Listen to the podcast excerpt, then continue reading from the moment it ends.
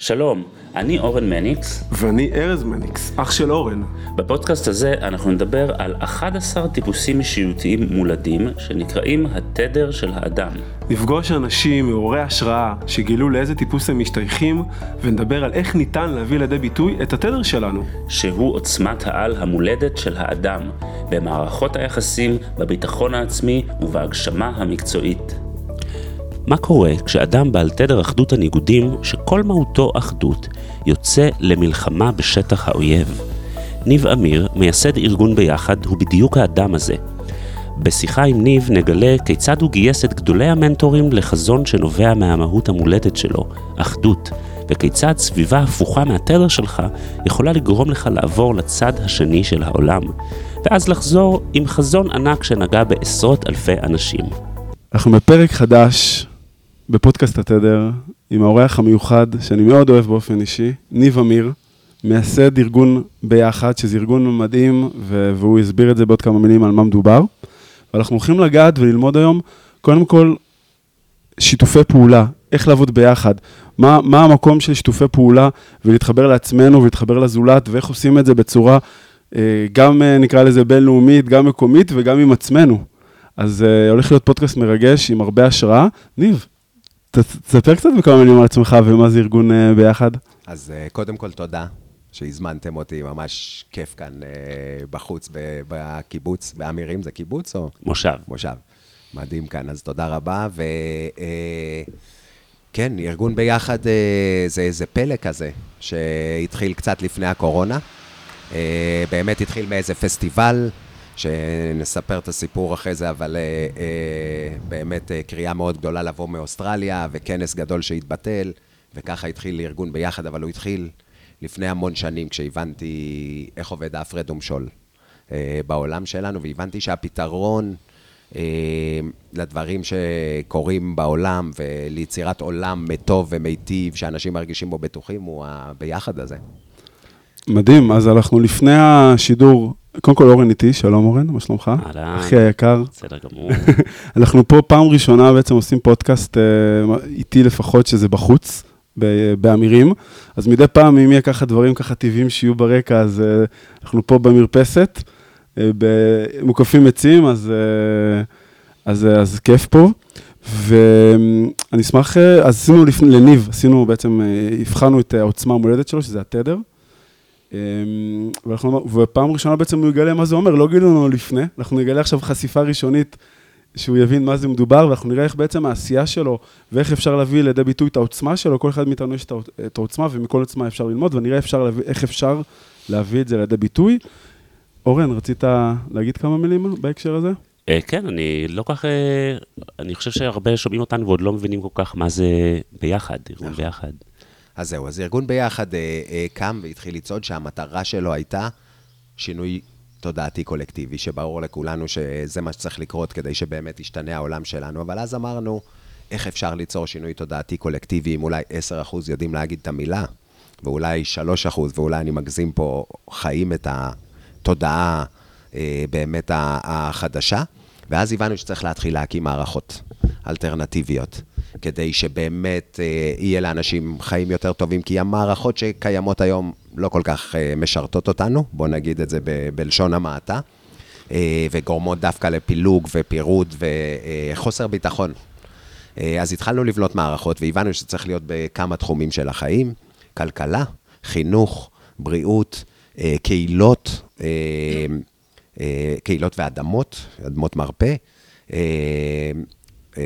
יש לנו חקלאות וגם קיימות אקלים וסביבה ותודעה.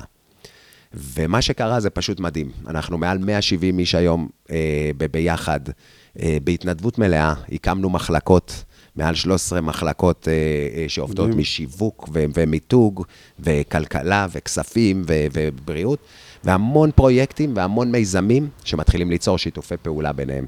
אוקיי? ולכולם מרכיב אחד, שמקסום הרווחים לבעלי המניות לא חייב להיות הדבר שמוביל. אנחנו לא קיבוץ, זאת אומרת, היזמים ירוויחו כסף, אבל לא ברמה הזאת שהכסף מקדש הכל, אלא ברמה שמעל רווחים מסוימים זה מתחיל לחזור לתוך הקהילה. אני יודע שמה שדיברנו קצת לפני, מה שייצב את המקום הזה, ואת השליחות שלך, למה אתה עושה את הדברים, התחיל בעצם בצבא. אתה רוצה לתת לנו קצת מה היה שם? נכון, אז אני אספר את זה ככה בקצרה, אבל אני הייתי בפלחן צנחנים, בגיל 20, אני זוכר את היום הזה, אני לא אשכח אף פעם, לערב פסח, הפיגוע במלון פארק בנתניה, אני יושב עם כל המשפחה שלי, ואני אומר להורים שפותחים טלוויזיה, אני אומר להורים שלי, מקפיצים אותנו.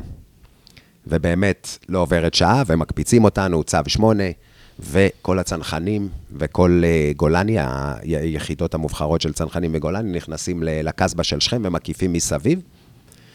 ופעם ראשונה שאנחנו מתחילים להילחם, אנחנו נכנסים ויש יריות, וזה מחנה פליטים צפוף, והדלתות ממולקדות, ואנחנו מפוצצים חורים בקירות, כדי לא להיכנס דרך הדלת. ובערך אחרי 3 שבועות של לחימה קרה אירוע, הגיע היום ששינה לי לגמרי את כל החיים, וגם גרם להקמה של כל הדבר הזה שקורה היום.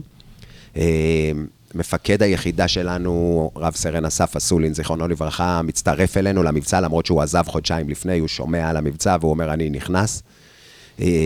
ואנחנו יושבים, אני מאחורי איזה קיר, ויש חדר קטן מאחוריי, וחבר שלי עומד ומתצפת איתו בחלון, ופתאום אני שומע פוף, ירייה, אסף נופל על הרצפה, כדור פוגע לו מילימטר מעל הווסט, איפה שנגמר הווסט, היום מסתבר שזה כדור של צלף בכלל של כוחותינו, והוא נופל על הרצפה, חובשים קופצים, אלונקות, אנחנו מוציאים אותו החוצה בחיפוי של מסוקים, ונכנסים פנימה, ואני זוכר שמודיעים לנו שהוא לא שרד, ואני ילד בן 20, אני זוכר את התחושות מאוד טוב.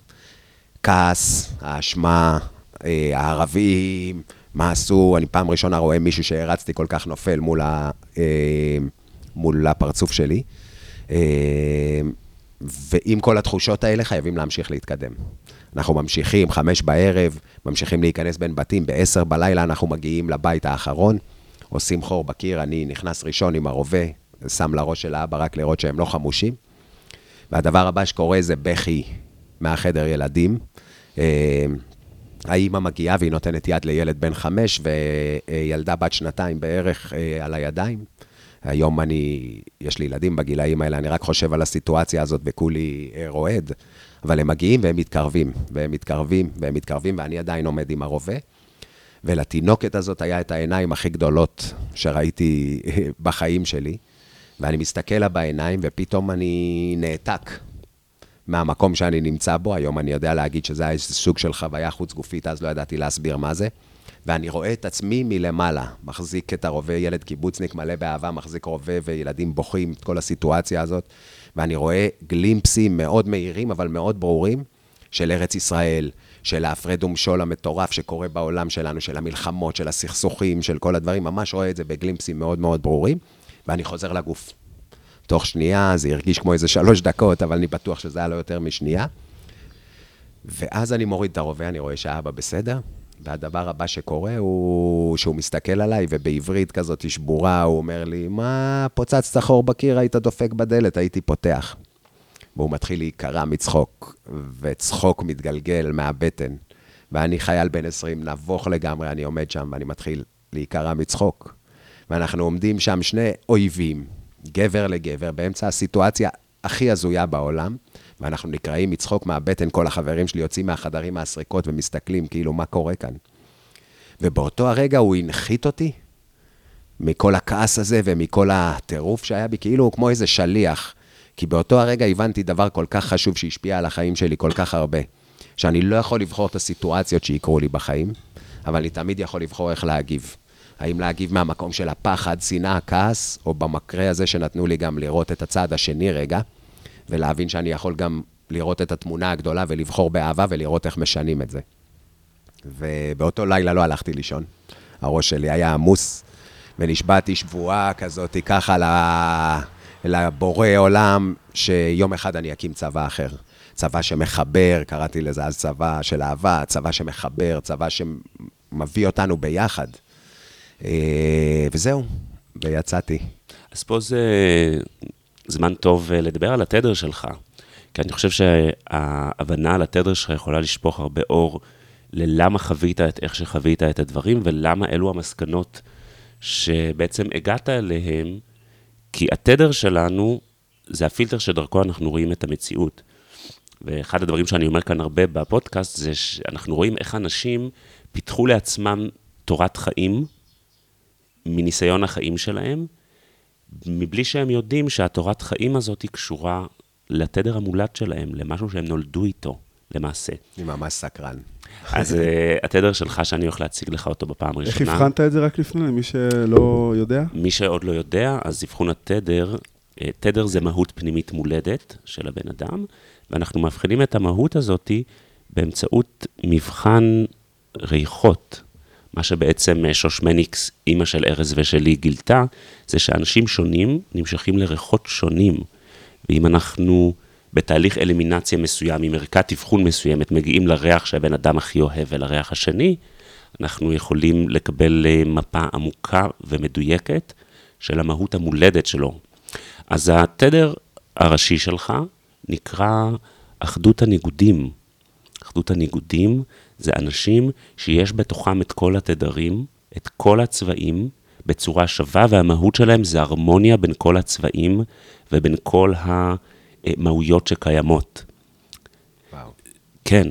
מה שזה אומר זה שאנשים שיש להם קושי מאוד גדול עם קונפליקט, כי המהות שלהם והדבר שמוביל אותם זה הרמוניה, זה יצירת הרמוניה, זה השלמה אחד של השני, זה כשכל הצבעים גרים בחפיפה אחת, בשלום ובהרמוניה. זה משהו שאני שומע אותך מדבר מתוך הסיפורים שלך. וכשאני חושב על זה, על מישהו שהתדר שלו זה אחדות הניגודים בתוך מצב כל כך קונפליקטואלי של מלחמה, זה משהו שאתה מזדהה ומתחבר, אתה מכיר את זה מהחיים שלך, את המהות הזאת? ממש, ממש. גם המעבר שלי לאוסטרליה, מהמקום של ילד מאוד רגיש, שגדל בישראל, שאבא שלו, שהוא האיש הכי עדין וטוב שיש, אמר לו שצריך להשתמש במרפקים, גם זה. אני זוכר כמה זה נגע בי כל כך חזק, מהמקום הזה של לא להיות בקונפליקטים, לא להיכנס לתוך הזה, אלא הידיעה מאוד ברורה שזה צריך לעבוד בהרמוניה. ושבעולם שלנו אני יכול לראות הרבה מהקונפליקטים והדברים שעברתי בחיים שלי, כשאתה אומר את זה עכשיו, מהניסיון הזה של, רגע, איך לא רואים שיש פה הרמוניה ענקית ומוזיקה, אבל היום יום שלנו הוא לא תמיד כזה, אז ממש מעניין, אני יכול לראות זה על הרבה, הרבה מקרים בחיים. מדהים, אז סיפרת שעברת לאוסטרליה. מה בעצם גרם לך לעשות את המעבר הזה? זהו, אז באמת הלכתי לטייל באוסטרליה, וכל כך התאהבתי, ברגע שהציעו לי הצעת עבודה שם, פשוט החלטתי שאני נשאר, וגיליתי שם גם בדיוק את המקום הזה שאתה אומר, לא מצפצפים ולא דוחפים, ולא צריך להיאבק כל הזמן, והכל מאוד נוח ופשוט, וזה קסם לי. וגרתי שם 15 שנה במקום הזה, וגם לא חשבתי אפילו שאני אחזור. אם היית שואל אותי לפני זה, לא הייתי אומר שאני לא חוזר לישראל, אני נשאר באוסטרליה, אבל הנה הגיעה קריאה אחרת, סיפור אחר, תיקון אחר, אולי אני אגיד אפילו. אז בעצם מה שמצאת שם זה סוג של הרמוניה. ממש. שיש בה פחות מרפקים, פחות מהעוקצנות הצברית, ובעצם חיפשת משהו שיאפשר לך להרגיש במקום שאנשים יותר הרמונים אחד עם השני. נכון, וגם לפעמים זה למראה חוץ, אני חייב להגיד, שבישראל, נכון, כולם ייכנסו לך לתוך הדברים, וגם יעירו לך על הילד ועל הזה, אבל באוסטרליה גם, אבל זה בא במחיר גם של איזשהו מחסום, שהיום אני יכול להצביע עליו, מחסום של כאילו, בוא נדבר בנחמדות על המזג אוויר ועל דברים, אבל עד כאן. איך אתה מקבל את זה? זה מעניין אותי, כי אתה עושה שליחות גדולה שיש לה חזון מאוד גדול, יש בה גם אלמנט של סוג של הבנה לביחד, ואיך אתה פוגש נגיד את הקהל הישראלי או אנשים, נגיד יש פה אנשים שרוצים, שצופים בנו, שרוצים להביא זירעון גדול, יש להם איזו שליחות גדולה, איך זה בא מול המציאות שנגיד יש סקפטיות, או שאתה סקפטי, שנייה, יש הרבה חולמים, והרבה ניסו ולא הצליחו, יש בזה הרבה אלמנטים גם פיזיים, איך אתה מתמודד עם המקום הזה? זה אחד השיעורים הכי גדולים שעברתי בשנתיים וחצי האחרונות, בגלל כנראה גם התדר שלי ומי שאני, אז אחד הדברים שהכי עקבו אותי בחיים, זה היה הרצון שכולם יאהבו אותי. צריך את ההרמוניה, נכון? אז זו נקודה חזקה של ההבנה של התדר הזה, ולהרבה אנשים יש את זה. בדיוק, אז אני הבנתי את זה, והבנתי שזה הדבר שאני חייב לשחרר, כי אתה לא יכול לעבוד אם אתה צריך שכל הזמן כולם יאהבו אותך. ואחד השחרורים המאוד גדולים זה לדעת לשמוע, כי אם הייתי סופר את הכמות פעמים שאמרו לי, למה, איך אתם עובדים על כל הדברים, תתמקדו במשהו אחד וביחד, תתחילו בקטן, אם היו נותנים לי שקל על כל פעם שהייתי שומע את זה, והייתי לוקח את זה אישית פנימה, ולא לומד להגיד, יופי, תודה, זה הדעה שלכם, אבל אנחנו שם, אז זה שיעור מאוד גדול שאני עובר בהובלה של דבר כזה, אני שומע המון דעות, המון פסימיות, גם המון אופטימיות והמון השתאות, אבל לאנשים מאוד קשה גם לתפוס את הגודל של הדבר הזה שנוצר כאן. אורן, מעניין אותי לשאול אותך, כי זה משהו אופייני הרבה פעמים לאחדות הניגודים, אני חושב שגם יובל אברמוביץ' הוא גם אחדות הניגודים, שהוא היה בפודקאסט שלנו, אני זוכר שהוא העלה את הנושא הזה, שהרבה אמרו לו כמרצה, כזה, תתמקד בדבר אחד, וכל היוצאים השיווקים אומרים לך, תתמקד בדבר אחד, והוא הצליח לעשות משהו שנגד כל איך שצריך, ובאמת הוא הגיע לדברים מהממים. מה הטיפ שאתה נותן, אורן, נגיד, לאנשים שנתקעים במקום הזה של רוצים מאוד שאוהבו אותם, רוצים מאוד הם צריכים את ההכרה מבחוץ, וזה לפעמים מפיל אותם, מה הטיפ שאתה חוטט להם במקום הזה? אני רוצה קודם כל להגיד שחלק מהמהות של התדר הזה, אם הייתי צריך להגיד את הסלוגן של אנשים שהם אחדות הניגודים, זה גם וגם וגם וגם וגם. אבל אתה צריך להגיד את זה בצורה של סלוגן, לא ככה. תגיד את זה בסלוגניות. סלוגניות. איך עושים את זה בסלוגניות? זה גם וגם וגם. או בשיר. פרסומת לתדר אחדות הניגודים. לתדר. אם אתה רוצה גם וגם וגם, בוא תיוולד תדר 3. הניגודים. יפה. וזה בדיוק חלק מהמהות של תדר 3, בגלל זה, אם אנחנו צריכים להכווין למשל אנשים שהם תדר 3, אז הכוונה תהיה משהו שיש בו גיוון, משהו שיש בו לא רק משהו אחד מונוטוני, או התמקדות באיזושהי מיומנות מאוד מאוד מסוימת, אלא משהו שכולל מגוון של מיומנויות שלהם, כי יש להם הרבה מאוד כישרונות, ויש להם הרבה מאוד תחומי עניין, והם הרבה פעמים נמשכים לכל הכיוונים. כן. בקשר לאנשים למה אנשים חושבים, אני חושב שבסופו של דבר זה צריכה להיות איזושהי החלטה פנימית מאוד חזקה, של מה מכוון אותי בחיים. האם אני רוצה שיכוון אותי מה שאנשים חושבים, או שיכוון אותי הכל הפנימי שלי. עכשיו אנחנו בני אדם, אנחנו כנראה לא נהיה 100% עם הקול הפנימי שלנו, בלבד, כי זו תכונה של סוציופטים. אבל ברגע שאני מגיע להחלטה הזאת, אני צריך לראות עד כמה אני מגבה את עצמי בהחלטות שלי. האם אני עושה החלטה ואני עולה חרדה, ואז אני נסוג, כדי שלא ייווצר מצב שבו אני נתון לביקורת, או שכשאני עושה החלטה ועולה הפחד, אני זוכר את הבחירה הגבוהה שלי ואני ממשיך הלאה.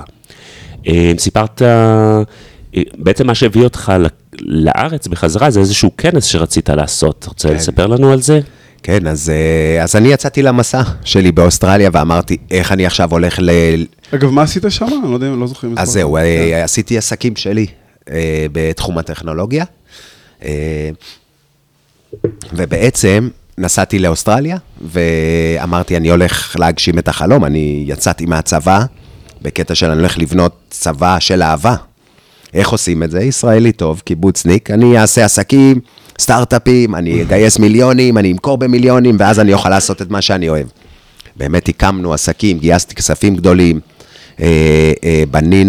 בניתי הרבה עסקים, אבל אחרי 8 שנים, נכנסתי לעולם ההתפתחות האישית, גם התחלתי ללמוד ככה מהטובים בעולם, ואחרי איזה 10 שנים הרגשתי שאני לא יכול יותר להיות בעולם העסקים, שאני בעצם עושה את הטעות שהמון אנשים עושים, אני אומר, כשיהיה לי משהו, אז אני אוכל לעשות את מה שאני רוצה. וזה התחיל לאכול אותי מבפנים, אני זוכר שהיה לי 2 כאלה, אני שוכב על הספה, גולל בפייסבוק, מנסה למצוא איזו תשובה, אבל נתתי לעצמי רגע, בתור אחד שכל הזמן צריך שיראו אותו, הכי שמח, מיסטר אפימן, הכל בסדר. פעם ראשונה הרשיתי לעצמי גם ליפול לתוך המקום הזה, לתת רגע לכעס, לכאב, לבוא ולהשתלט, ולא לנסות לדחוף אותם הצידה. ואז באמת קרה דבר מדהים, ששני מנטורים מאוד מפורסמים מניו זילנד, חברים טובים, שאיתם עברתי את אחד התהליכים הכי חזקים, הזמינו אותי להשתתף בכנס נשים הכי גדול באוסטרליה, שנקרא שי, ולהיות אחד מהמחזיקי מרחב, מתוך ה-11 מחזיקי מרחב. הכנס היה עוצמתי מאוד, אבל קרה שם דבר אחד, שאפילו אחרי שהסתובבתי אצל מלא מנטורים, ושילמתי מעל $70,000 על קורסים, וזה, וברנדון בוצ'אר, ו-you name it, היה משפט אחד בכנס שאמרה קייט, שהיא אחת מהמובילים שעשו את הכנס, ששינה לי את הכל. היא אמרה, כשאני מחליטה החלטה, אני נועל את הדלת ובולע את המפתח. וזה אולי נשמע כמו איזה משפט קטן, אבל בשבילי, באותו הרגע, אמרתי, יואו, כמה פעמים בחיים שלי קיבלתי החלטה, נעלתי את הדלת והכפתי אותו במקום שאני יודע איפה הוא. זאת אומרת, אמרתי למעלה לבריאה, אני ב-70%. איתך, כאילו, אני עדיין יודע איפה המפתח, אם אני ארצה to back off, מה ההחלטה שלי. ואני בא הביתה, ואני כולי בטירוף, לקחתי החלטה בדרך שאני הולך ליצור כנס כזה, כנס טרנספורמציה בישראל. ודנה, אשתי וחברתי הכי טובה, כבר מכירה את הטירוף שלי, והיא רואה אותו בעיניים, ואני בא ואני אומר לה, את לא מבינה, אנחנו הולכים ליצור כנס טרנספורמציה הכי גדול בישראל, אני החלטתי, אנחנו עושים את זה, והיא כזה בראש, אני רואה, היא כזה, עוד פעם הוא עם הטירוף שלו, אבל היא מסתכלת והיא אומרת לי, קדימה, כמו תמיד. רגע לפני שאנחנו ממשיכים, אנחנו רוצים לתת לכם מתנה. הכנו לכם שאלון שימפה את המנגנון הרגשי האישי שמעכב אתכם בתחומי הביטחון העצמי, היחסים וההגשמה המקצועית. את השאלון כבר עברו קרוב ל6,000 איש. הוא יעשה על ידי מאמן וירטואלי בשיטה חדשנית, והוא פותח על ידי מומחים בתחום. ניתן לגשת אליו דרך הקישור שבתיאור הפרק, או על ידי חיפוש שיטת התדר בגוגל. ואני מתקשר למלון יערים בירושלים, אני עושה בוקינג למקום, כי צריך לנעול את הדלת ולפלוע את המפתח, אי אפשר לחזור יותר. ואני לוקח בערך פה החלטה של $150,000 שאין לי אותם. אני לא יודע איך עושים כנס, בחיים שלי לא ארגנתי כנס, בטח לא בסדר גודל כזה, אבל משהו בפנים כל כך חזק אומר לי, קדימה, תלך, לך עם זה. ואני עובר דרך 4 ימים ולילות יותר של חרדות ופחדים שבחיים לא חוויתי. של אני שוכב במיטה ואני מתנשם ומנסה כאילו, אוקיי, זה יעבור עוד שנייה, זה יעבור. בלעת את המפתח, אבל הוא לא עובר בגרון. אבל הוא לא עבר, שכחתי, ננסה לשתות מים וזה. וואו. אז, אבל משהו בפנים אומר לי, הכל בסדר, תנשום ותעבור את זה, ואחרי כל לילה כזה שאני עובר, אני מרגיש איך כל הגוף אור שלי מתרחב, כאילו עוד משהו, ממש אקספנדינג כאילו, ואני נושם, ואחרי 4 ימים האלה אני יוצא כמו מאיזה לוע של תותח, ואני מתחיל להתקשר לכל מיני אנשים מאוד, ניסים המון ונאדר בוטו, כל מיני אנשים ככה מובילים פה בארץ, שלא מכירים אותי כל כך. ואני ממספר וואטסאפ אוסטרלי, ואני מתקשר אליהם, ואני כל כך באלמנט שלי, שאני יורה עליהם מה אנחנו הולכים לעשות, ומה זה הכנס הזה, והם כזה אומרים לי, לא יודע מי אתה, ומה זה המספר טלפון המוזר הזה, אבל אני בפנים. ומתחילים לחבר אותי, לא רק שהם בפנים, אתה חייב לדבר עם זה, ועם המפיק הזה, ואם אתה רוצה כנס גדול, אתה חייב לדבר, מתחיל איזושהי אינטראקציה מטורפת כזאת, ומתחיל לקום כנס. ואני ממשיך ככה לשמוע כל הזמן את הזה, אם אני מבין שעשיתי פה איזושהי קפיצה מאוד מאוד גדולה, אומרים, המרחק הכי גדול בעולם הוא 28 סנטימטר מהראש ללב, ואני בזרימה, כי אני לא יודע איך עושים את זה. אני שמתי את עצמי במקום שאני לא יודע איך עושים, אבל אני סומך. זהו, והכנס קם, אני מגיע לארץ, תירוף, צריך עוד למכור עוד איזה 100 כרטיסים, וכולם אומרים לי זה ישראל, שבועיים לפני רק אנשים קונים, וזה התקף לב למפיקים, ואני כאילו, זה המון כסף, כרטיסים ב$1,200 עם מלון והכל. ומגיעה הקורונה, 100 איש, אין כנס, ואני יושב שם, אני אומר, וואי, מה זה המסע הזה, מה קורה כאן? ואני מקבל את הקריאה לעשות את הכנס דיגיטלי, ויש חבר שלי שאמר לי לפני, לא יכול להיות שהכנס המטורף שאנחנו עושים יהיה רק ל400-500 איש, זה חייב להיות משהו הרבה יותר גדול. זה באמת מתבטל בפיזי, ואני אומר להם, מתקשר לכל המנחים שהיו אמורים להיות, ואמנים וזה, אני אומר להם, בואו נעשה בחינם, התחילה הקורונה, כולם יושבים, יונית לוי, המון פחד, תדר של פחד בארץ מאוד גדול. זה בדיוק התקופה שכל ערב הייתה מסיבת עיתונאים של ראש הממשלה. ומראים את התמונות מסין, ואנשים בפחד, נגיף עולמי שמגיע והולך פה לשתק את כולם ולהפיל מיליונים ברחובות, זה היה ההתחלה אם אתם זוכרים. ואני אומר להם, בואו נוצא ובואו נעשה את העבודה שלנו, ואז תוך 3 ימים מצטרפים 12,500 איש לקבוצה הזאת. והיה שם תדר כל כך חזק, אם אנחנו מדברים על תדרים, שאנשים כתבו שהרגישו אותה ביחד דרך המסך. כולם יושבים בבית, המון אנשים שבחיים גם לא שמעו דיבורים כאלה של רוח ושל לב ומאות הודעות שהגיעו. וכשזה נגמר, מתחילים לפנות אליי המון יזמים, מאנשי עסקים, אני משתף עם צוות ככה שנוצר לנו של ההובלה, את החזון שלי, את מה שראיתי אז בתמונה, שאני עומד שם עם הרובה, של איך אנחנו צריכים להתחיל לחבר, שהגיעה התקופה של אחריות אישית, שהדבר היחיד שמבקשים מאיתנו כרגע מלמעלה, הוא להתחבר באמת, לא לזרוק את המשפטים האלה של כולנו אחד, אנחנו הריבון, אלא ללמוד, להתחבר ולעבוד ביחד, ומאז זה מסע שנדבר עליו, אבל הוא מטורף, זה כבר מעל 170 איש שעובדים בהתנדבות, יש לנו מחלקות, 13 מחלקות שעובדות בביחד, בנו לנו אתרים וסרטונים מהאנשים הכי תותחים מכל התחומים, שבהתנדבות מלאה בונים את הארגון הזה, והלכה למעשה קמים פרויקטים שמשנים לאנשים את החיים. אפרופו פרויקטים, אז אחד הפרויקטים שאתם מקימים עכשיו זה הקמת יישוב. כן. רוצה לספר לנו על זה קצת? כן, זה מאוד מאוד מרגש עם יזם בשם תומי, יישוב חדש שפועל לפי יישוב שהוא ככה אוף גריד, שהוא עובד על אנרגיה סולארית, שהוא עובד על מכונות שמייצרות מים מהאוויר, הוא בנוי ממכולות בבנייה אקולוגית מדהימה, בעצם עלות של בית עם שטח, בית של 240 מטר הוא 500,000 שקל, שאין דבר כזה במדינה, ולא רק זה, זה אגודה שיתופית, שעובדת ביחד ומקימה, יהיה בית בריאות של 300 מיטות, יהיה חווה הידרופונית שמוכרת גם לאזור וגם מספקת את הפירות וירקות. איזה אזור זה? אזור ערבה תיכונה, ליד חצבה, עידן, 1.25 שעה מאילת, 1.5 שעה. ובעצם יישוב שהוא אגודה שיתופית שגם מספקת חיים ב-60-70% פחות בעלויות, כי החשמל לא עולה כסף והמים לא עולים והפירות והירקות והמחיר של הדירה, אבל היא גם מייצרת כסף. מהעבודה ביחד. והקצב הרשמה הוא מדהים, וההיענות של אנשים היא מדהימה, וזה מאוד מאוד מרגש שיקום דבר כזה בישראל, ואני חושב שזה ישמש דוגמה מאוד גדולה, לאיך אנחנו יכולים... הרבה אנשים, בכלל זה שיח עכשיו כל המקום הזה של כסף, והרבה פעמים אנשים שרוצים לעשות דברים, מה שיוצא אותם זה כסף. נכון. אז איזה פתרון נגיד בארגון ביחד, ובכלל בגישה שלך לחיים, נתתם למקום הזה של כסף בחיים שלנו. זהו, אז 2.5 שנים עבדנו עם חברה אוסטרלית שהם בדיוק כמונו, שהם לוקחים את כל הכסף שהם עושים ובונים איתו פרויקטים מדהימים. בעצם ארגון ביחד הוא חברה בעם, אבל שבעלי המניות חתמו שהמניות לא שוות כסף ולא ניתנות להעברה. זאת אומרת שכל הכסף שמגיע מממן את הפעילות של הארגון, אבל גם בבניית פרויקטים, האנשים ממש יכולים להצביע. האם הם רוצים שהכסף שלהם ילך לחינוך, לבריאות, לאיזה תחום שיקר לליבם, ואנחנו בנינו עם החברה הזאת כלכלה חדשה. בעצם כלכלה זה נקרא TPR, The People's Reserve, הבנק של האנשים.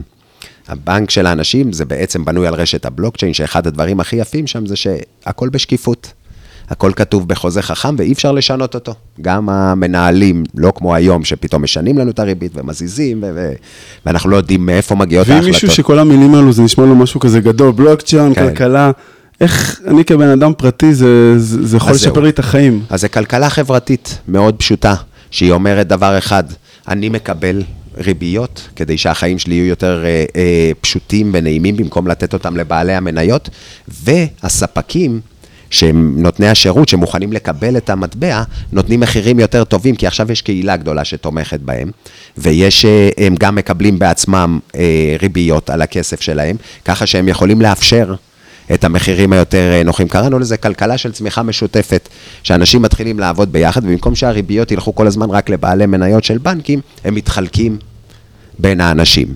כמובן שמי שרוצה, אנחנו עושים על זה מצגות, ואנחנו נרחיב, ואנחנו עשינו את זה מאוד מאוד פשוט, כי ברור לנו שלהכניס כלכלה פתאום חדשה וזה, ואני מאוד שמח לראות שאנשים ממש נכנסים. אז איך זה נקרא מי שרוצה לחפש את זה? זה נקרא The People's Reserve, אבל זה נקרא ארגון ביחד כלכלה חברתית, הם יכולים לכתוב.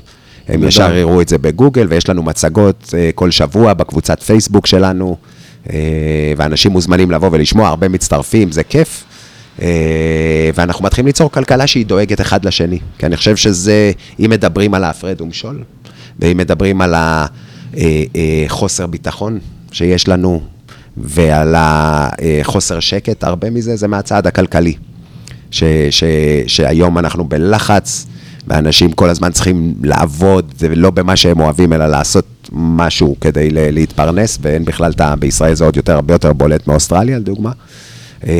אז את זה אנחנו הולכים לשנות עם הכלכלה הזאת. במהלך ההיסטוריה קמו הרבה התארגנויות, קואופרטיביות, שיתופיות, והרבה מהם, בסופו של דבר ברמה הכלכלית לא החזיקו מים, לא הצליחו להחזיק מים. מה לדעתך הייתה הטעות שלהם שאתם הולכים לעקוף? אחד הדברים זה באמת ההתבססות על משקיעים ותורמים כל הזמן, שבעצם מגיעים משקיעים שהאינטרסים הכלכליים שלהם הם יותר מאשר ההצלחה של הדבר הזה. אחד הדברים שהכלכלה הזאת פתחה לנו, בעצם תמיד יש את המשפט, אנחנו ה-99, אנחנו הריבון.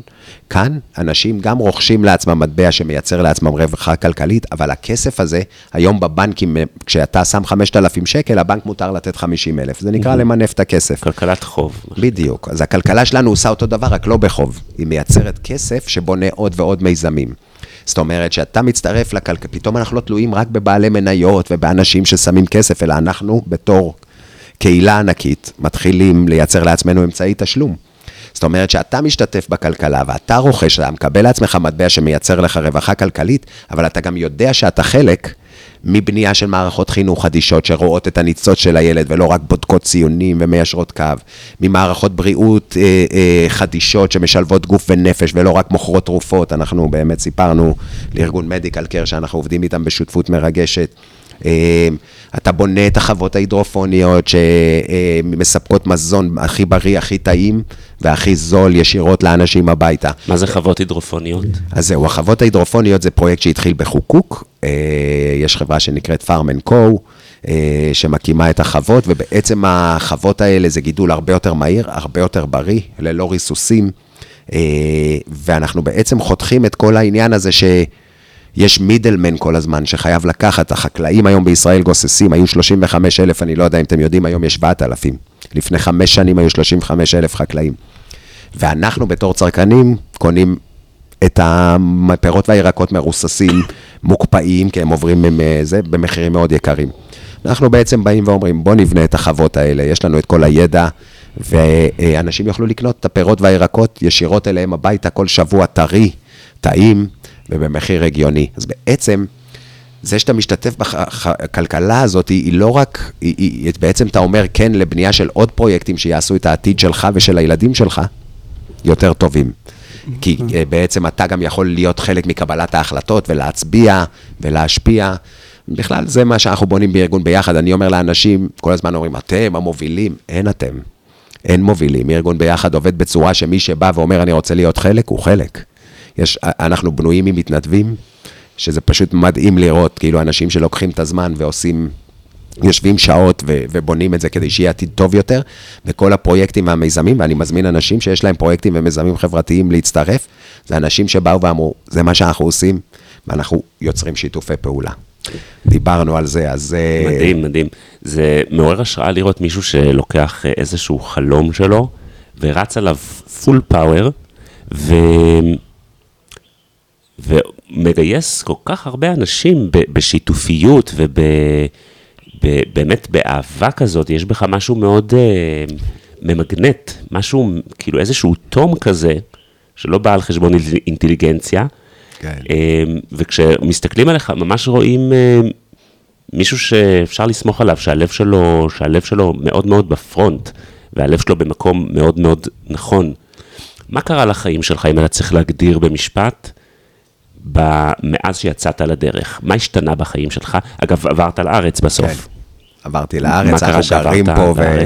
שחזרת? אז קודם כל אני אגיד מה קרה לחיים שלי בקשר למה שאמרת, נולדתי ב-14 לפברואר, בחג האהבה העולמי, אז זה כבר ככה, באתי בכניסה של קופידון, אבל חזרתי לארץ ואני, כאילו, לא תכננו, באנו לחודשיים עם כרטיס, והתחיל כל מה שקורה פה בארגון ביחד, ופשוט החלטנו שאנחנו נשארים כאן, וזה כיף. כאילו הילדים שלי יפים, אני שוב פעם ליד ההורים וליד המשפחה, אני חושב שזה גם, כשעשיתי את העבודה עם הבחור שעשה לי את השינוי הכי גדול בחיים, היה אמור לבוא הנה, אחד הדברים שעלו זה שאני צריך לחזור למקור שלי, שמשהו שם תלוש מהקיבוץ, מהמקור הזה שאני באוסטרליה, וכאילו משהו עוצר אותי בלהגיע לכוח שלי, הרבה מזה זה שאני שם באוסטרליה, קצת התעלמתי מזה, אמרתי, כיף לי באוסטרליה, אבל הנה, כשהגעתי, אני מבין מה, אתה יודע, מצאתי את המהות שלי, מצאתי את מה שאני עושה הכי טוב, ואת הדבר שאני מוכן לקום כל בוקר בשבילו, ולעבוד משבע בבוקר עד 2 בלילה, כמו שאני עושה היום, זה בכלל לא לעבוד, זה ליצור, וזהו, והחלטנו ככה שאנחנו נשארים בארץ, והילד שלי היום אמרתי לו, לפני כמה ימים, אתה רוצה לחזור, בוא נחזור לאוסטרליה, הוא אמר לי, בחיים לא. וואו, איזה כיף לשמוע דבר כזה מילד. מה שאני מסתכל, הרבה אנשים יש להם רעיון גדול, דברים שהם רוצים מטרות גדולות, והם גונזים את זה. גונזים את זה כזה, נראה להם יותר מדי גדול, איך הם יעשו את זה, איזה טיפ יש לך, או איך אתה בעצמך הצלחת לקחת רעיון שהוא כך גדול, זה יכול לקחת גם 10 שנים, 20 שנה, זה חזון של כל החיים.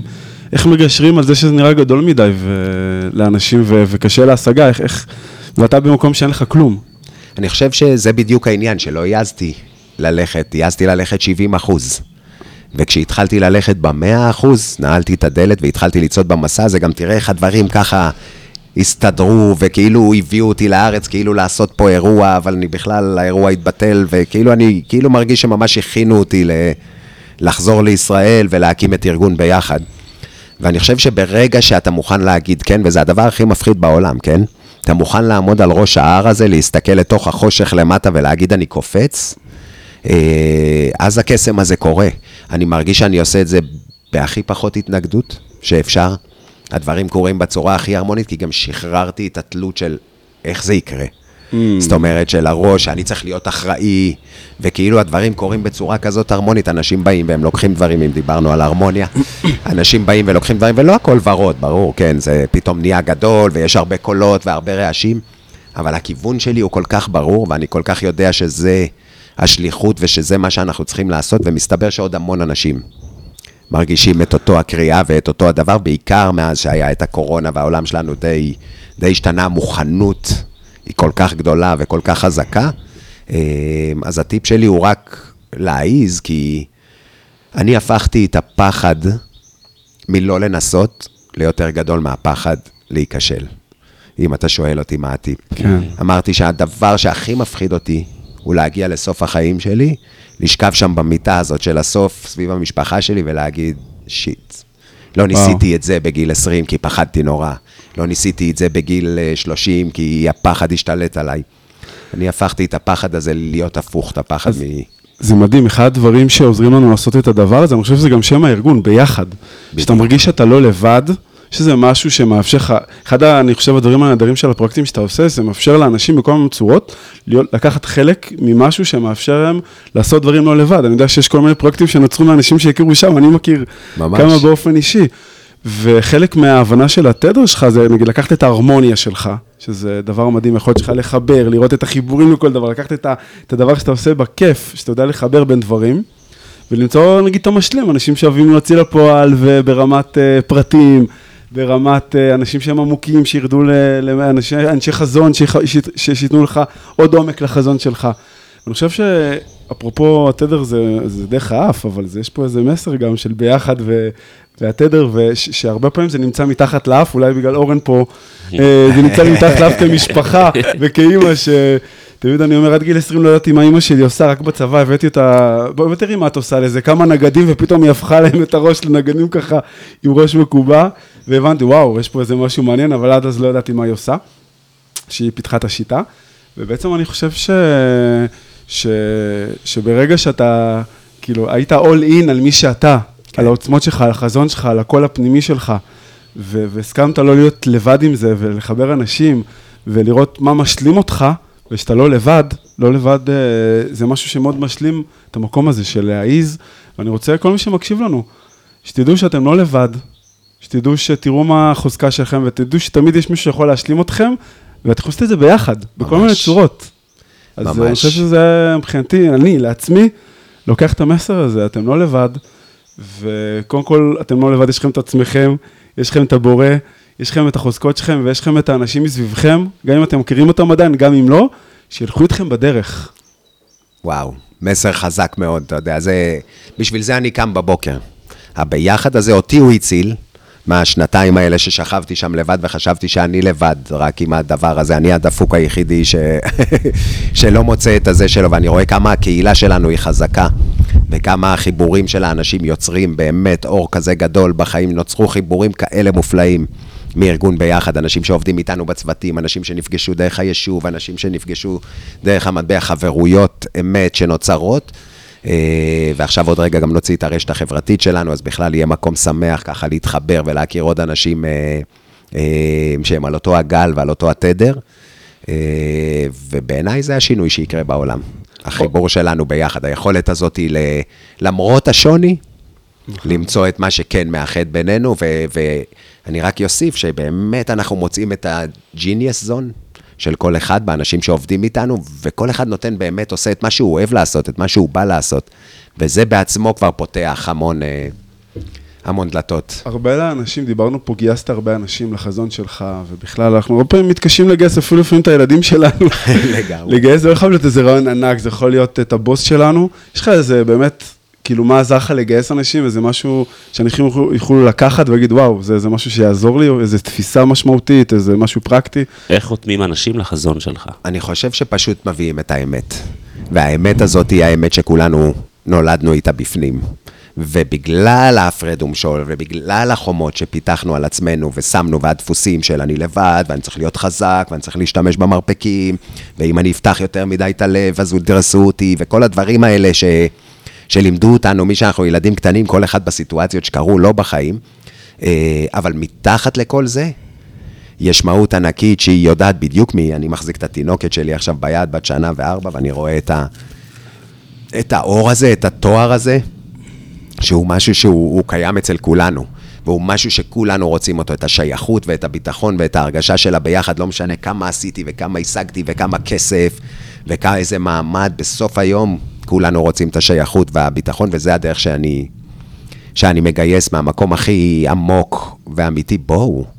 אתה מביא את האמת שלך. כן, מביא את האמת שלי, בואו תהיו, בואו תרגישו, כי ברגע שאנשים מרגישים את ההרגשה הזאת, השייכות והביטחון, הם מוכנים, ויש איתנו, כמו שאמרתי, אנשי עסקים שעשו המון כסף, ויש איתנו אנשים שבאים ממקום אחר לגמרי של לא... ואיך אתה עובר את הגבול, נגיד, סתם בזוגיות למשל, יש את משהו, כל שאתה בא עם כל ההתלהבות, ושני הצד השני במקום אחר, איך אתה, יש גם קצבים שונים, אנשים, לפעמים זה מרתיע שאתה בא עם איזשהו נרי, איך אתה יוצר את הגשר הזה, שאנשים, לא יודע, כמו שאני אבוא לך בהשקעה, תקשיב, יש השקעה מדהימה, ישר שנייה, אתה מורה הזרה, עזוב אותי השקעה, כלומר, איך אתה עובר את המחסום הזה, נגיד, ברתימה באמת, או בגיוס? זה גם השחרור של הידיעה שמי שצריך קודם כשהתחלנו את הפודקאסט אמרנו שזה יגיע האור למי שהוא צריך להגיע. אז אני מביא את האור שלי היום בכל הזה ובכל ההתרגשות, וגם אם יש כאלה והיו כאלה לאורך הדרך שבשבילהם מי זה הבן אדם הזוי הזה שנכנס לפה עכשיו וסיפר לנו על כל מיני חלומות ורודים, אני עדיין יודע שמשהו נשאר שם בפנים והם יבואו, ואני רואה הרבה שחוזרים אחרי זה, אבל אני מביא את האמת שלי כמו שהיא. פעם נורא ניסיתי להתאים את עצמי, דיברנו על זה שצריך לרצות את כולם, אז הייתי אלוף בזה, המוח שלי יודע יופי לשחק ולהתאים את עצמו למנהל הכי גדול של החברה הזאת, ולבחור שעכשיו לא יודע מה על הרצפה, הומלס. ידעתי נורא להתאים, אבל זה לא היה מי שאני לגמרי. וראיתי שאני... מה שאתה אומר זה דבר מדהים, אני מביא את מי שאני בעוצמה, כן. וגם אם יש סינון טבעי ואנשים לא מתאים להם, זה נהדר, כנראה הם לא מוכנים, אבל... מי שזה כן מתאים, הוא ממשך כי זה מדויק. בדיוק. ואז אני עושה את הסינון הטבעי, ואני מושך את מי שבדיוק מתאים למקום הזה. בדיוק, ואני גם לא צריך להיות מישהו אחר. כי עכשיו שהתחלת איזה מערכת יחסים, אולי נגעת בבן אדם ולא באת אליו והברחת אותו, אבל עכשיו אתה צריך להמשיך את המשחק הזה, של הדמות שהתחלת להציג, למרות שבפנים אתה כל כך מתרגש ורק רוצה אז אני לא אומר, אתה יכול לעדן את עצמך ולהבין, ברור את הרגישויות בין אנשים, אני גם מרגיש תדרים של אנשים, אז אני יודע שיש כאלה שאם אני עכשיו יצעק מהתרגשות זה קצת, אז אני כן יודע להתאים את זה, אבל לא לשחק, לא להיות מישהו אחר, ולהגיד דברים שאני לא רוצה להגיד, לדוגמה, כי אני יודע שזה משהו שאולי יהיה להם יותר נעים או יותר קל. עברתי קורס שנקרא פעם בתואר שלי, של חלום ושברו. במהלך ההיסטוריה, איפה בציונות, איפה בקיבוצים, אפרופו, היה חלום ושברו, תמיד יש איזה פער בין שאתה מגשים את החלום, לבין איכשהו בפועל. איך מתגברים על המקום הזה, שלפעמים אנחנו מגשים את החלום, והגשמת הרבה חלומות, גם קטנים וגם חלק, יש עוד המון. איך מתמודדים עם המקום הזה, שפתאום תמיד זה נראה אחרת איכשהו. כן. כי אני, היום אני מבין שהפרס הוא הדרך. אני יודע שאולי זה נשמע כמו איזה משפט יומרני כזה שזורקים, אבל אני באמת מבין את זה. כאילו, נורא רציתי בעבר שלי להיות עשיר, החלומות שלי היו למכור את הזה, ויהיה לי בית ברחוב ההוא באוסטרליה, עם מכונית בנטלי וזה, אתה יודע, עברתי גם את השלב הזה, ואמרתי, וואו, כשיהיה לי את זה, אני הכי מאושר בעולם. והיום אני באמת מבין שהמסע הוא הדרך, אז אין לי איזשהם ציפיות, כאילו, אני לעשות גם דבר כזה, כמו ארגון ביחד, אם יש לי איזשהם ציפיות, זה לא ילך. כן, ממש. זה פשוט לא ילך, כי אין פה טיים פריים, ואין פה זמנים, ואין פה, כאילו, יש לנו, אנחנו עובדים במסודר, עם מערכת, הפעלה ודברים, אבל זה שחרור מאוד מאוד גדול, ולסמוך שיצאנו לדרך הזאת בשביל, מהמקום הכי נכון ואמיתי, ואני רואה את זה, אני רואה את התוצאות גם קורות, אבל כשאני מנסה לשלוט בזה יותר מדי, אני רואה איך אני מתחיל לקבל את הסתירות. כאילו של, היי, לא, אתה לא שתדע שאתה מאוד מרגש אותי, כי אני רואה בן אדם שהוא מביא מצד אחד עומק מאוד גדול, כוונה מאוד גבוהה, מצד שני איש מעשה, איש שמחבר, אני חושב שיש לך שליחות גדולה בעולם הזה, וזה גם קריאה לכולנו. אנחנו בתקופה שיש הרבה דברים נשגבים, מצד שני יש הרבה דברים שאנשים בשלים ומרגישים צורך, אבל אנחנו צריכים את האנשים האלה שידעו לתרגם את זה לעשייה ולפועל, ואתה הבן אדם הזה, ואתה מה שנקרא הבן אדם הנכון, במקום הנכון, אני כל כך שמח שהגעת לפה אלינו, אנחנו כאן מרוויחים ממך, וחשבתי שאולי אורן, השלב הבא נעבור לפינה שלנו של המלצות לעבודה. המלצות לעבודה, בעצם יש בתדר יש כל מיני, יש במיטבו, לא במיטבו, תכונות, שאלות אופייניות, ואחד הדברים זה המלצות לעבודה עם התדר, כל מיני דברים שאתה יכול לקחת לעצמך כעבודה פנימית, כדי להביא לידי ביטוי את המקום שלך, למה זה גם מעניין את כולם, כי קודם כל בכולנו יש את כל התדרים, ומכל תדר יש לו שיעור שיכול ללמד אותנו, יש רק הנושא של המינון. אז כל מי ששומע ומקשיב לנו, יכול לראות מעצמו מה הוא רוצה לקחת לעצמו שיקשיב, ייקח, גם אם זה לא התדר שלו, הוא יכול לקחת ולבחור משהו שרוצה לקחת לעצמו, בזמן שאורן קורא את ההמלצות לעבודה של התדר, ואתה תבחר אחד שאתה רוצה איתו להתמקד, מדהים. שאתה יוצא מפה. מדהים. אז עבודה על אומץ ועל נחישות, עבודה על החלטיות ועל הוצאה לפועל של דברים, פיתוח יכולת בחירה בעשיית דברים שמרגשים אותם, התמקדות בבחירות על פי רצונם, גם אם זה לא מה שאחרים רואים ובוחרים עבורם, עבודה על נכונות לשלם את המחיר על מי שהם ולא על מי שלפי דעתם נכון להיות, להציב לעצמם מטרות ולהתמקד בהן, הכרה ביכולות שלהם ואיתור נקודות החוזק הפעילות. וואו, מדהים. סימנתי לי פה איזה שניים. מה, איזה? את הראשון, של האומץ. עבודה על אומץ ונחישות. אומץ ונחישות, שאני יודע שזה עוד שלב שאני עכשיו צריך אפילו לעלות עוד יותר. ומה היה אחד לפני האחר? כן, אתה לפני איזשהו לפני קפיצה מאוד גדולה. אני מרגיש שכן, הבאנו את הדברים לסרפס, בנינו פה סטרקצ'ר מאוד גדול, ועכשיו אני צריך להעיז, לעלות עוד רמה אחת ושיתופי פעולה מאוד גדולים שאנחנו עובדים עליהם כרגע. וואו. ולהעיז להיות ככה יותר חשוף ובחוץ עוד יותר, וכן. קצת ככה נחבטתי מאחוריה, זה היה לי פתאום נוח. בכלל שבאתי לכאן, לא התכוונתי להיות בפרונט. באתי, אמרתי לכל הזה, אתם תהיו, אתם המנטורים, אתם המובילים. אחרי זה כולם אמרו, תשמע, אתה חייב להיות פה, הכל שלך חשוב, גם בקדימה, אז כאילו קפצתי, אבל זה היה לי גם איזה מין שלב כזה. והשני לפני האחרון, מה זה היה? להציב לעצמם מטרות ולהתמקד בהן.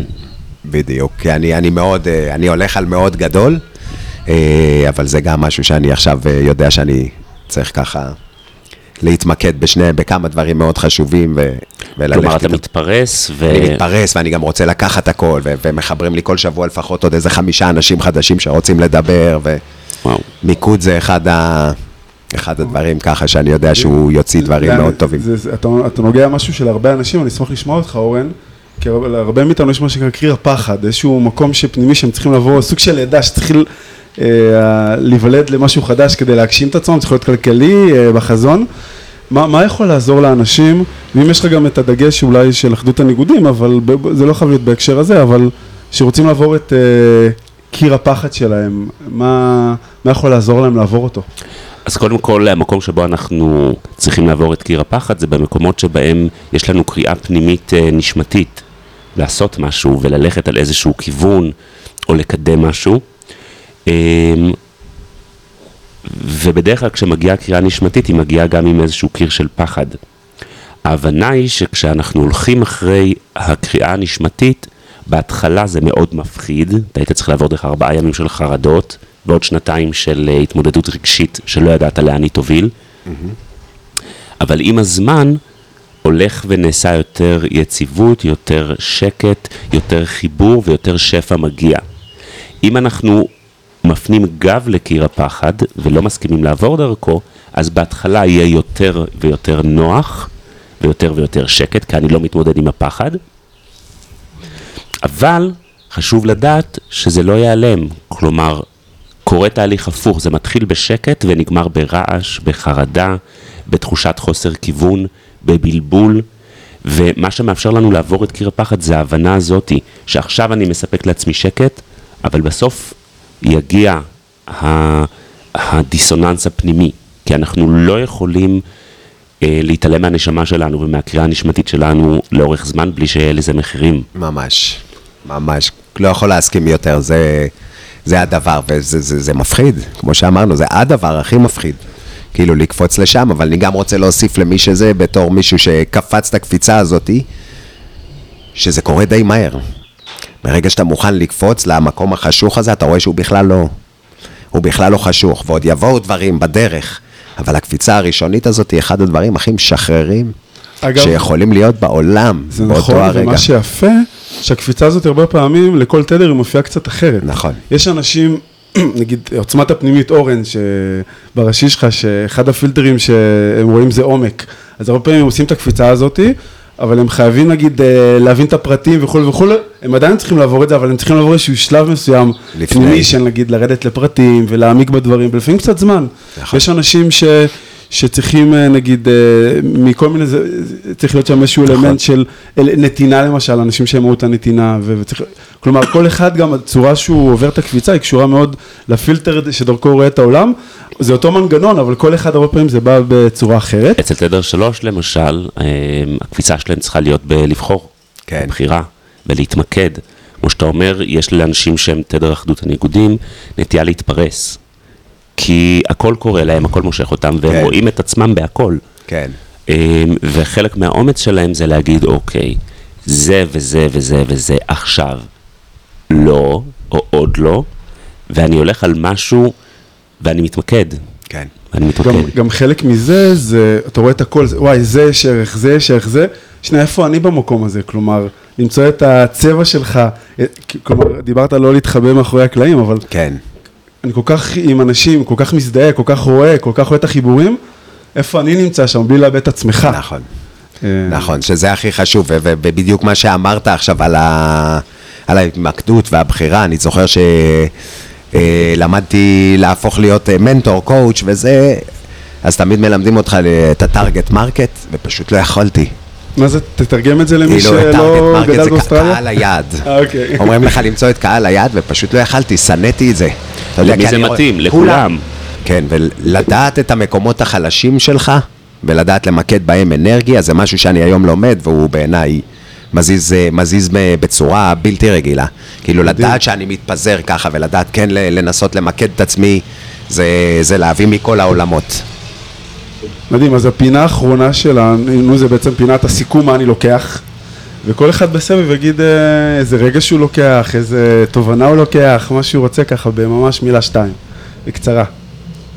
אז אני, קודם כל אני לוקח שמחה והתרגשות, השליחות הזאת של הביחד מרגשת אותי, ואני גם בחיים האישיים שלי חוקר את הביחד הזה, איך להביא את זה להיות מעשי בחיים שלי, מהדברים הקטנים לגדולים, ותודה, תודה על הכל הזה. אני לוקח את זה שאחרי שאנחנו עוברים את קיר הפחד, אז עולים כל הפחדים ועולים כל החרדות, וזה חלק מהמשחק, חלק מהעניין, זה שלב במשחק. מדהים. אז אני באמת מה שפה הכי לוקח איתי זה את העניין הזה של המיקוד והפיזור. נתתם לי המון עם הקריאה הזאת, עם ההבנה הזאת, ולהביא את כל העוצמה הזאת, אבל גם לדעת למקד אותה בתור איזה לייזר כזה חזק שיקח את ההשפעה עוד אפילו הרבה יותר רחוק. מדהים, וכל מי שמקשיב לנו, גם אני אשמח לשמוע מה קיבלתם, מה הרגשתם. אני אשמח שתרשימו לנו בכל צורה שהיא שנראית לכם לנכון, מהפייסבוק עד פה בתגובות, איפה שאתם שומעים את זה ביוטיוב, לא משנה באיזה ערוץ. אז נשמח לשמוע מה אתם קיבלתם, וכמובן להעביר את זה הלאה, אם קיבלתם משהו טוב. ואם יש מישהו שצריך את הדחיפה הזאת כדי ללכת אחרי הקריאה הנשמתית שלו, אתם מוזמנים להעביר לו את הפרק הזה.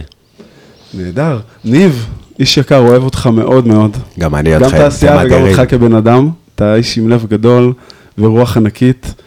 מרגש להשתפו, ותודה. ותודה לכל מי שהאזין לנו, ונתראה בפרק הבא של פודקאסט התדר. תודה לכם.